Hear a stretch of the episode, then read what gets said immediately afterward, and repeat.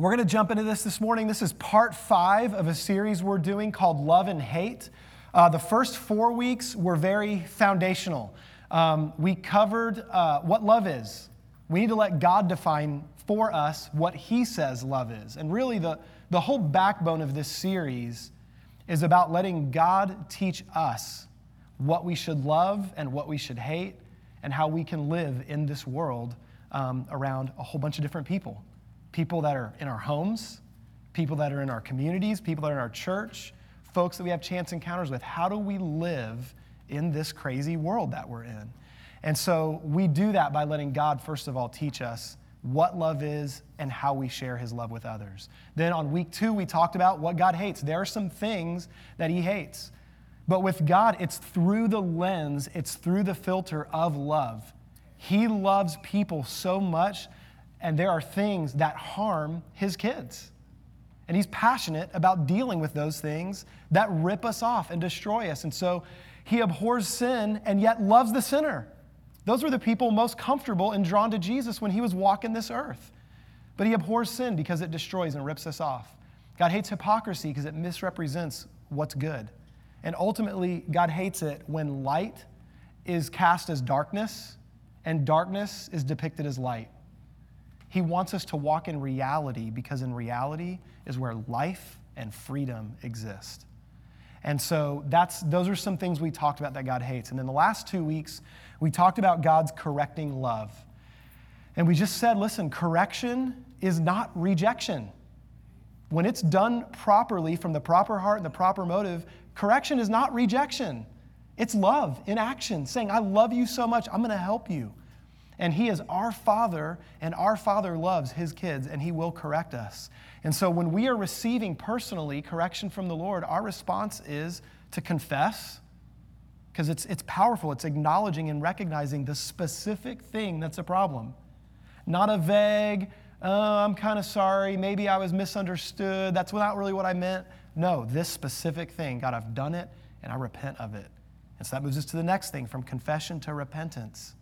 Repentance is not just turning away from something that's wrong, it's turning towards not just something that is right, turning towards the one who is right the one who's right. If we're just trying to do right, we're in trouble. But if we turn to the one who is right and enter his presence and follow him, then we receive forgiveness. And that gives us new life. So, confession, repentance, and forgiveness, those three things are our response to God when he's correcting us. So, that's, that's the foundation that we laid. And so, now where we're heading over the next few weeks is we're going to talk about, first of all, some things God may want to deal with us on personally. Then we're going to talk about our brothers and sisters in the Lord, church community. That's not just this group of people, by the way. It's the larger kingdom of God. We are a part of something much bigger than just a group that gathers on Sunday mornings in this building. And so, how do we live in that community in love? And then finally, the world around us folks who are lost, folks who don't know Jesus. How do we love them well and communicate clearly God's heart for them? So, that's where we're heading. So, this morning, we're going to be looking at the story of the rich young ruler. If you want to follow along in your Bible, you can go ahead and turn to Mark chapter 10. This, this story is found in three different Gospels. It's also found in Matthew 19 and Luke 18.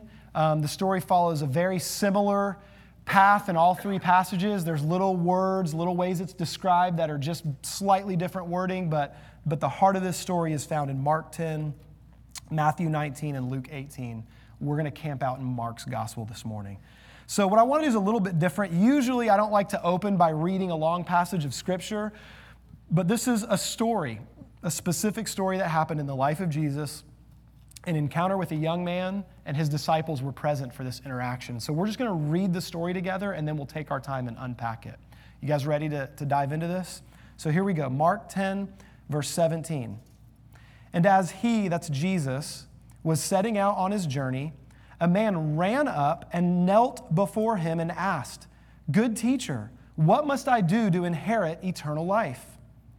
And Jesus said to him, Why do you call me good? No one is good except God alone. You know the commandments do not murder, do not commit adultery, do not steal, do not bear false witness, do not defraud, honor your father and mother. And he said to Jesus, Teacher, all these I've kept from my youth. And Jesus, looking at him, loved him and said to him, You lack one thing. Go and sell all that you have and give to the poor, and you will have treasure in heaven, and come follow me. Disheartened by the saying, he went away sorrowful, for he had great possessions. And Jesus looked around and said to his disciples, How difficult it will be for those who have wealth to enter the kingdom of God. And the disciples were amazed at his words. But Jesus said to them again, Children, how difficult it is to enter the kingdom of God. It is easier for a camel to go through the eye of a needle than for a rich person to enter the kingdom of God. And they were exceedingly astonished and said to him, Then who can be saved? And Jesus looked at them and said, With man it is impossible, but not with God, for all things are possible with God. The journey that we're going to go on together this morning is about letting Jesus personally, specifically, tangibly in my life come in and correct me when I need correction. And when we let him do that, when we have that real encounter with him, we're going to experience three things.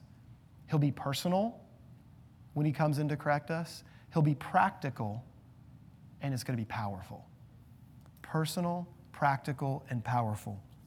So let's start off with personal. Looking back at the very first verse in the story, Mark 10 17. And as Jesus was setting out on his journey, a man ran up and knelt before him and asked him, Good teacher, what must I do to inherit eternal life? This is a real, tangible encounter. This is not an instance where Jesus is telling a parable. Now, Jesus would often use parables to teach a real truth something anchored in the reality of who he is and what he wanted us to know. But this is an actual specific encounter with a real guy that comes up to spend time with Jesus. And one of the things I see right off the bat is Jesus engages this guy in a very personal conversation. This guy comes running up, he gets on his knees, and he asks a question. And I, I just, I found myself stopping right here. You know, normally I'd go right into the next few verses where Jesus begins to speak back to the guy. But I just thought I would pause and take note of something here. I took note of this myself. I wonder when the last time was that you or I asked Jesus, Jesus, what do you think I need? See, I'm, I'm really good at knowing what I think I need. And I'm really good at having conversations with him where I'm going to him and saying, Jesus, this is what I need right now. Here's what I'm aware of that's going on in my life. Would, would you come fix this, heal with this, help me with this? But what if we would put ourselves in the position of this guy where we humble ourselves and come to his feet and go, God, what do I do? What do you want to say to me? What's, what's missing in my life? I feel like something maybe is, is off. God, what is it? Inviting Him to come speak into our lives we can position ourselves at his feet. And when we do that, it becomes personal. We do that, it becomes personal. And Jesus sees that and immediately engages him. He has a conversation with him, and he begins to wrestle through some issues with him. So let's pick this up now as Jesus begins to speak to him in verses 18 and 19. Then Jesus said to him, Why do you call me good? No one is good except for God alone. He's already putting his finger on one of the issues here with this guy. Are you just trying to be good and earn your way to eternal life? Verse 19 You know the commandments do not murder, do not commit adultery, do not steal, do not bear false, false witness, do not defraud, honor your father and mother. Now, Jesus is quoting right here from the Ten Commandments. Does that, does that verse kind of sound familiar to you guys? Some of those things Jesus is saying? He's quoting from Exodus 20 or Deuteronomy 6 or several other places in the, in the scripture in the Old Testament where it's laid out man, here's the Ten Commandments of what God's calling us to do, how He's calling us to obey and to follow Him. And Jesus quotes. Now, is anything missing? Anybody, did anybody do any math as we were reading through those? I got to six. I didn't see 10. Jesus listed six very specific commandments. And what's always interesting about God when He communicates with us is not only the detail of what's there in the scripture, but paying attention when there seems to be something intentionally missing. The, the fact that there are four things Jesus doesn't point to is already a hint of what he's after with this guy. And so there's four kind of hidden commandments that he doesn't talk about. So let's see what Jesus is really after. So it's a hint. Now we see this guy's response, right? Jesus engages with him. He lists these six commandments. And the guy says back to Jesus, Teacher, all of these I've kept from my youth. And Jesus, looking at him, loved him. I mean, I love how personal Jesus is here. Listen, Jesus knows this guy's missing something. He knows he's off, but he loves this guy. He sees him right where he is. This guy doesn't even realize what's missing in his life, right? That's why he's there. Jesus, something's off. I feel it. Something's missing. I'm trying to justify myself here. How do I get eternal life? And Jesus sees him in that condition and loves him and loves him. Now, here's what's interesting to me, and I've, I've thought about this over the years with this passage, and I've always imagined after Jesus reads off those six commandments and the guy hears the list, that he breathes a big sigh of relief. I mean, can't you almost hear it, right? Like Jesus rattles off six things. He's like, oh, whew, okay, good, good. I've been doing that since I was a kid. That's great. He breathes a sigh of relief. And I think, I think many of us can approach Jesus that way, where I'm looking for confirmation, I'm looking for validation, I'm looking to hear the things I want to hear that let me know everything's okay. But am I willing to hear what he might say that isn't okay? And so we can stop there. I can find the things I'm doing well. Here's the verses I really love. Here's the things, God, I think they're kind of happening in my life. You know, I read through the fruit of the Spirit and I'll grab the three or four that seem really, really to, to resonate. Man, I think those are present in my life. I think I'm pretty kind. I think I'm pretty gentle. I'm loving. we'll ignore patience for a minute, right? As a little side note, it's not the fruit of the Spirit, it's the fruit. One thing. See, we, we might have a personality that is naturally gentle or kind. Or we might have a personality that's naturally patient, but it takes the power and presence of God's Spirit in our life for all of them to operate together. And so we pause and we go, okay, here's, yes, okay, I'm doing pretty good, I'm doing all right. And we seek to justify ourselves. And maybe that's what was happening with this guy. But I got convicted a little bit this week because the scripture doesn't say what his emotional response is. He says, I've done all those from my youth. But you know what? I began to think maybe he was actually discouraged. Don't you know there are times where you know something is off and you're just not sure what it is? And you go looking for the answer, and then when you, when you hear something that you think is maybe the answer, and you go, oh, well, if that's the answer, I'm stuck. And I think it's just as possible. This guy heard Jesus list the commandments, and he's like, well, crud. I mean, I've been doing that, and I'm, but something's off. I feel it. I still know something is missing. And see, I think for some of us, we, we're walking through life and we're going, man, I think I got it pretty together and I think I'm doing the kinds of stuff Jesus wants me to do. And yet there is this dissatisfaction. Something just still doesn't feel quite right. And we can't quite put our finger on it. But if we're willing to slow down like this guy and engage with Jesus, come in that humble position of God, speak to me on this, and hear him out, we will find a God who looks at us and who loves us and has compassion on us, and he will speak the truth to us if we will let him. He will speak the truth to us. And see, the rest of the story that unfolds can be a little challenging, a little difficult, a little disheartening. But Jesus starts off his response to this guy with the eyes of love. And so we need to notice that. That needs to jump off the page at us. That's the same eyes that Jesus looks at you with when you're struggling, when you're discouraged, when you're beat up, when you're blowing it, He loves you and He sees you and He wants to speak truth and life to you if we will let Him. So Jesus sees us as we are and loves us, even when we can't see ourselves and maybe we don't even love us. We're feeling discouraged and beat up, but He's there. So Jesus is personal when He comes in close to bring some correction and some new direction. Secondly, Jesus is practical. Mark chapter 10, verse 21.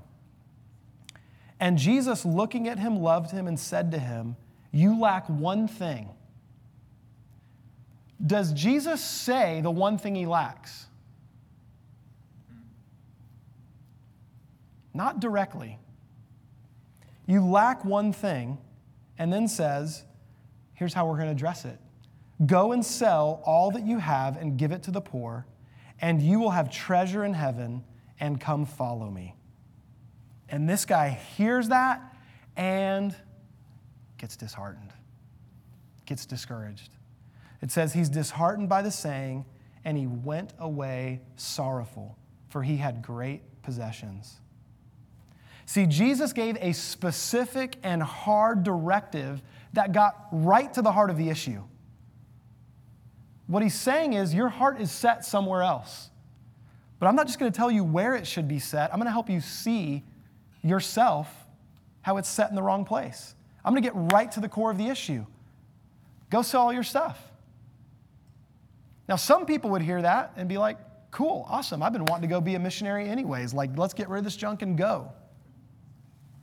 But Jesus is, remember, personal. He's talking to this guy about his issue. See, there is, there is a message about just possessions and stuff. That's not what this is this morning.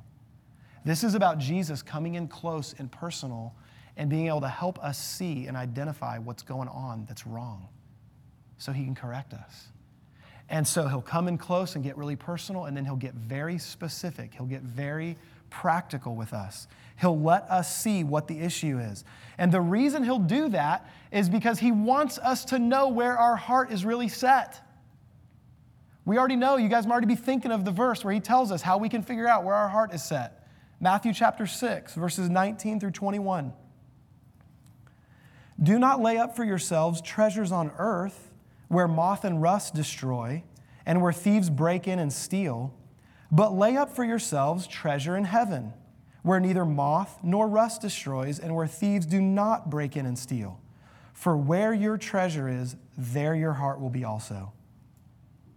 The point Jesus was making to this young man wasn't so much about how much money the guy had, it was about how much his money had him. Did y'all catch that? It's not about how much money he had, it's about how much his money had him. As opposed to him having some things that he possessed, those things possessed him, they consumed him. They were kind of the anchor, the, the, the, the, the key point in his life that he depended on. And so, even though this was a good dude, I mean, by all accounts, he wasn't lying when he said, Jesus, I did those six commandments. I love people well. I don't murder. I've never committed adultery. I'm not coveting after people's stuff. I'm not a thief. I've honored my parents. By all accounts, this is a good man. And we also know that because of the disciples' response. They're like, well, Jesus, if that guy's in trouble, we're all lost. Like, this was a well respected dude. But Jesus loved him enough to get right to the heart of the issue. And he said, Buddy, I'm going to show you what you really treasure by encouraging you to, to let it be taken away. What if that was gone? Where would you be? And the guy was disheartened, he was discouraged. I want to take us back to look at something specific that Jesus was doing when he listed just the six commandments. And I want to do this through the lens of another passage where Jesus is approached uh, by a Pharisee that wanted to hear from Jesus, like, what's your core teaching? What are you all about? And so in Matthew chapter 22, verses 36 through 40, this guy comes to Jesus and he says, Teacher, which is the greatest commandment in the law? Talk to me about the Ten Commandments. What's the most important one? What do I need to do? And Jesus said to him, You shall love the Lord your God with all your heart and with all your soul and with all your mind. This is the great and first commandment. And a second is like it You shall love your neighbor as yourself. On these two commandments depend all the law and the prophets. Jesus summarized 10 commandments in two statements. And the way he broke apart the commandments when he's talking to this rich young ruler is in those two categories. The last six commandments have everything to do with how we interact with one another. Hey, you're a good dude in your community. You're loving people as yourself. That's great. But you've missed the first thing. You've missed the greatest thing. It's not about being a good person or well respected or kind in your community. First and foremost, it's about you and God. And the first four commandments that Jesus left out are all the ones that have to do with our personal relationship with God. Have no other gods before you, have no graven images. Remember the Sabbath and keep it holy. On and on. Those four, those four things all kind of wrapped up or encapsulated our specific relationship with God, not taking God's name in vain. They're all related to us and Him. And those were the ones Jesus left out when he was talking to the young guy. That's what was missing. God wasn't primary, God wasn't first. There was something else that was in God's place. And for him, it was his money. And so Jesus gets really, really practical and really, really specific and gets right to the heart of the issue. And see, he's after all of us. When Jesus says, you love the Lord your God with all your soul, all your heart, all your mind, another passage even says with all your strength. If you think about how we're made as human beings, He's covering everything. He's covering our spirit, our soul, that deep part of who we are. He's covering our mind, how we think and function and operate, our will, how we make decisions, our physical body with all of our strength. He's saying every part of you is to be aligned with God as primary. You recognizing God's love in your life and you responding and loving Him. It's what you were made to do. At the heart of it, that's what worship is recognizing God's incredible love towards me, seeing how personal He is with me, and then me responding back and going, God, I love you. You're awesome. You're incredible. I worship you. This is what was out of order for this guy. Now, it's not just about this man. It's not just about this man. It's, it's so easy for us to read a passage like this and we see this guy and we can make a pretty quick judgment call whether we're like him or not. But the disciples recognize something that I hope we all see.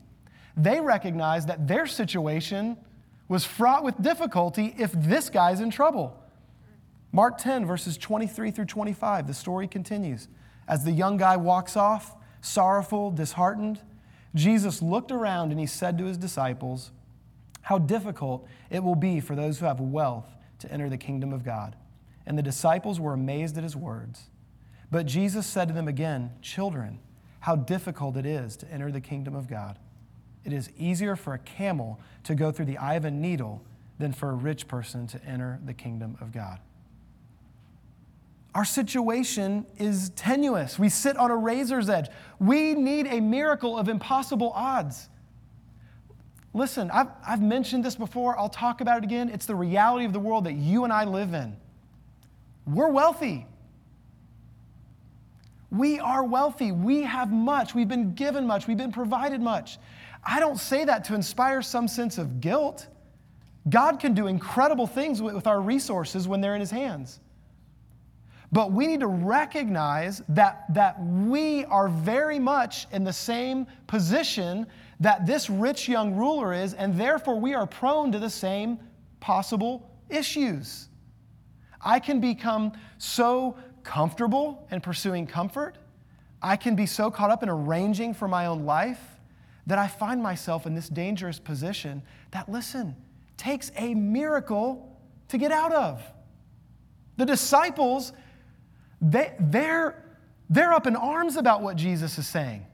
They're not passively sitting back going like, well, dude, that guy blew it.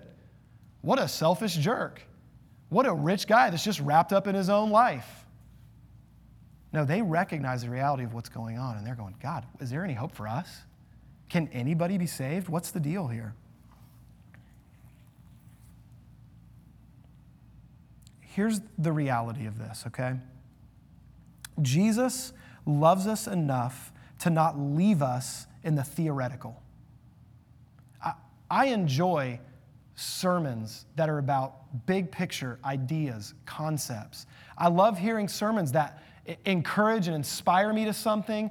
I also love hearing sermons that line up with things I believe. I mean, there's nothing more encouraging than hearing somebody speak boldly and truthfully about something I believe. What we don't like as much is having our specific thing touched, mm-hmm. our specific issue highlighted. That, that personal and practical encounter with God that goes, that thing, where when God touches it, we go, ow. Mm-hmm. I don't even mind practical messages when I'm sitting there and I start to think of the people I'm really glad that are in the room with me because they really needed to hear that one.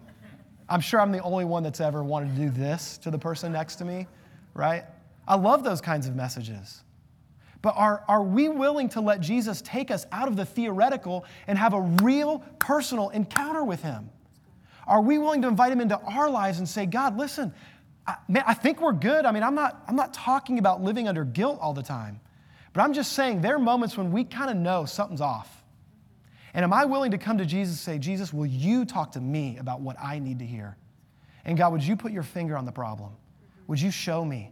And, and I'll tell you, a way that you can know what the problem is is when the thing you care about gets touched and you're not happy about it.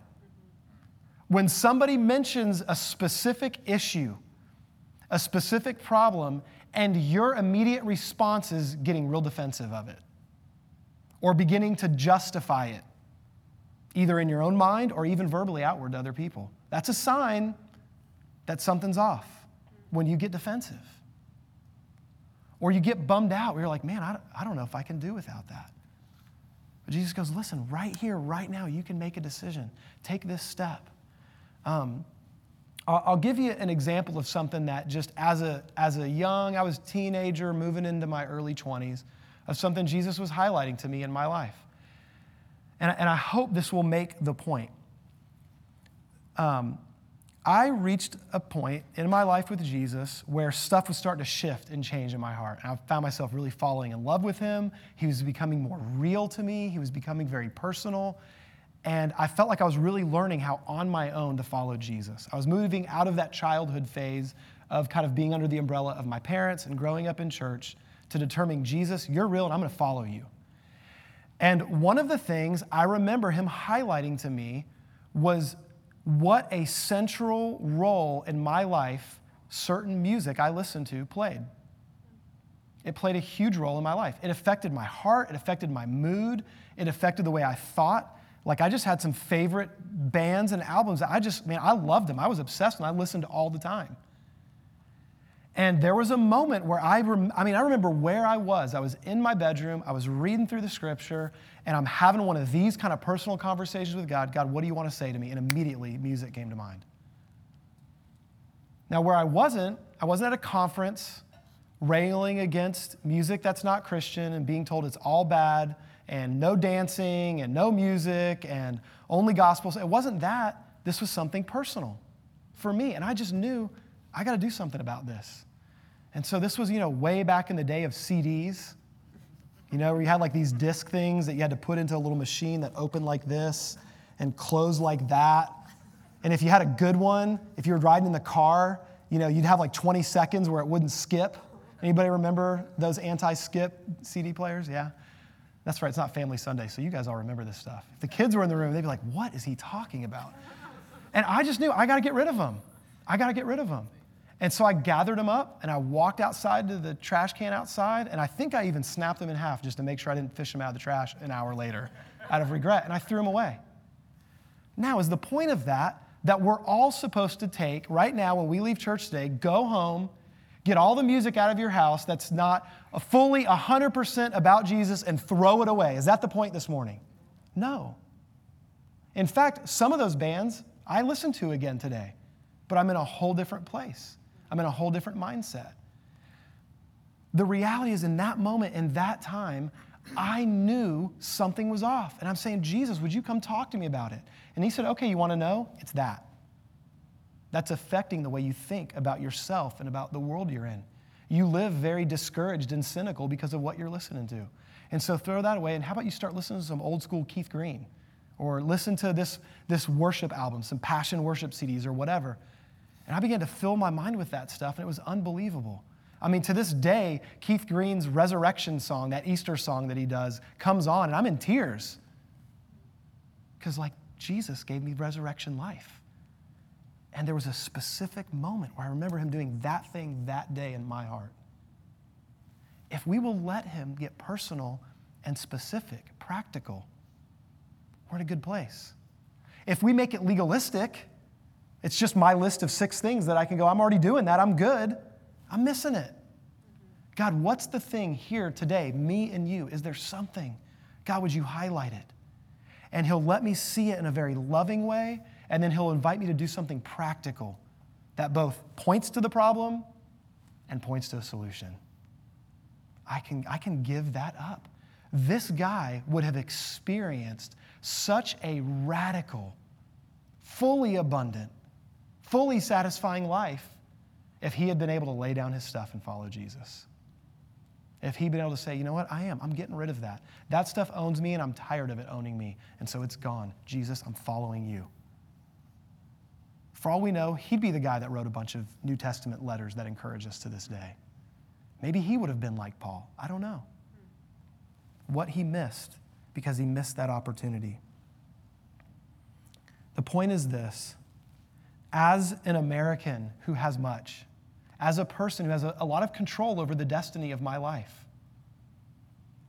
am I so wrapped up in running my life? Do, God, am I worshiping entertainment, distraction, comfort? Lord, are there things that are determining the condition of how I think, of how I feel, my emotional state? Am I satisfied when I'm able to do these things? And when am I really discouraged and down when I have a week where that doesn't happen? Are other things in my life keeping me from that thing I really enjoy? See, if He's primary, I find life and hope and satisfaction and joy in Him, in His presence. And the other stuff's just in addition, and it's great. It's wonderful. It can be enjoyed. But is it in its proper place? And so, will I invite Him to talk to me about that? I should be suspicious of my motives and my condition and go, God, here I am. I'm dropping. Like, let's be like this guy. Let's get practical. God, I'm dropping on my knees. The point of getting on our knees is it's a sign of humility. God, I, I suspect I've been running my own life.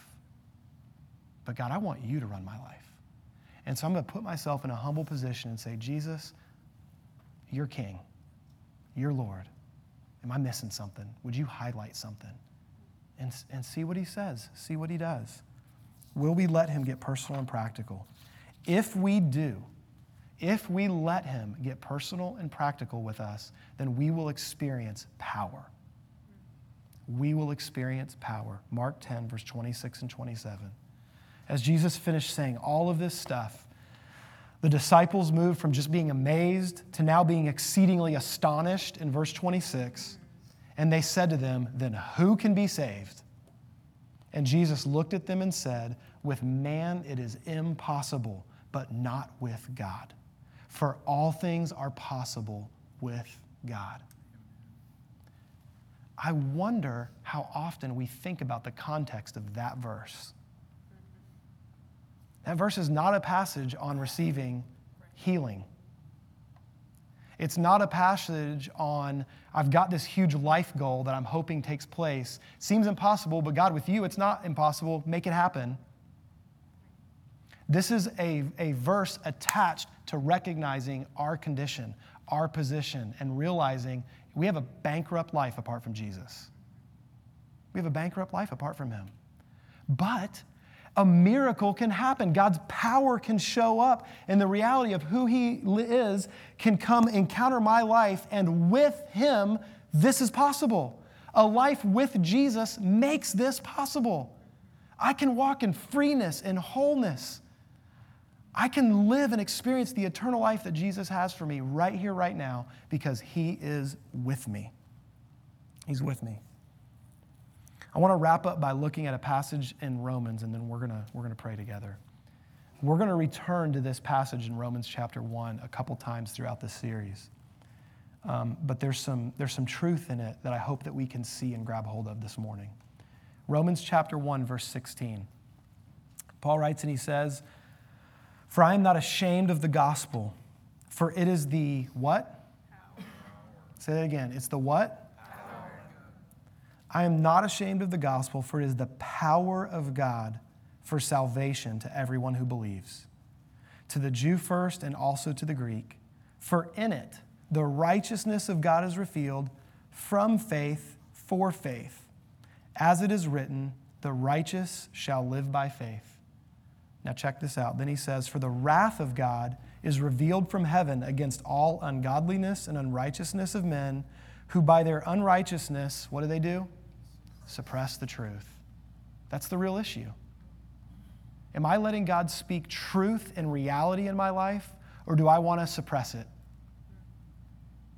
You know, it'd be really easy, for example, if there's a Sunday morning where the preacher gets up and he starts talking about a passage where there's a rich guy who should give everything away, for us to wait and go, okay, I'm waiting for where the balance gets brought in. Because I know God's not against stuff, right? I'm, I'm, I'm waiting for the part where then we're told, like, there's an abundant life available, and like, where is that? Now, absolutely, we should preach a balanced gospel. But I think sometimes we're so ready to move off the thing that's convicting me that I won't just sit with an uncomfortable passage of Scripture and let Jesus talk to me about it. Let me find some other place that'll bring me comfort instead of saying, wait a minute, maybe I'm the rich young ruler. God, what do you want to say to me today about this? And just sit with it and let him talk to you. Let's not race and be the people of itching ears that just want to hear the thing that immediately feels, makes us feel comfortable again. But sit with it and see what he'll say. See, the, the core issue of what defines ungodliness and unrighteousness is suppressing the truth, not wanting to hear reality.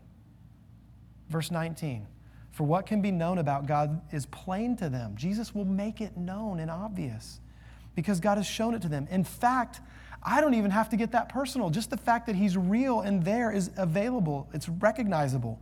Verse 20 For His invisible attributes, namely His eternal power and divine nature, have been clearly perceived ever since the creation of the world and the things that have been made, so they are without excuse. God's real and He's present and He's powerful and He's alive. Am I going to be the kind of person that wants to suppress the truth and not hear what He wants to say to me? Or am I going to make myself available to the power of God? How do I experience God doing the impossible in my life? With Him. How does that happen? By faith. I'm trusting that He is with me and that He is for me and that He is helping me. And the way I am justified and live a righteous life is by trusting in Jesus Christ, in Him, and in the life that's available in Him, and His power and presence. He did it, He fulfilled it. See, the beauty of what's available to us is it's okay, we're imperfect. He knows that already. Why would we try to suppress that truth? He knows, He sees, and He loves us because He says, Listen, I did it for you. And I went to that cross in your place so that you could step into reality, so you could step into the light, your deeds could be clearly seen. And if you'll trust me, I will exchange your life for mine. I will take your worst and I will take your best. I will take everything you treasure and hold dear and I'll exchange it with you for something better. For something better. I wonder what we're holding on to because we think this is so necessary. It's so precious. It's so important. I need it so much. And if we would release it to Him, what incredible thing He would place in our lap in its place. When God is primary, when loving Him is primary, everything else makes sense and falls into line. So I'm going to pray for us this morning, and I want to encourage you. Um, I want to encourage you to be intentional to do something. And maybe you need to do it like today before you forget. Or maybe you need to set your alarm a few minutes earlier and do it tomorrow morning. I don't know. But let's, let's put ourselves in a place where we would let God speak to us in a very personal and practical way. And we would invite Him to come in all of His power to set us free from that thing. I, I want to genuinely and honestly be able to say, God, I love you with all my heart, soul, mind, and strength. The reality is, often that's not the case. But His grace is available. By faith, that becomes reality. I'm never going to do that perfectly. But by trusting Him, by clinging to Him, to holding on to Him, it becomes more and more real in my heart and life. And if I'll invite him in, he'll speak truth that will set me free. Let's pray.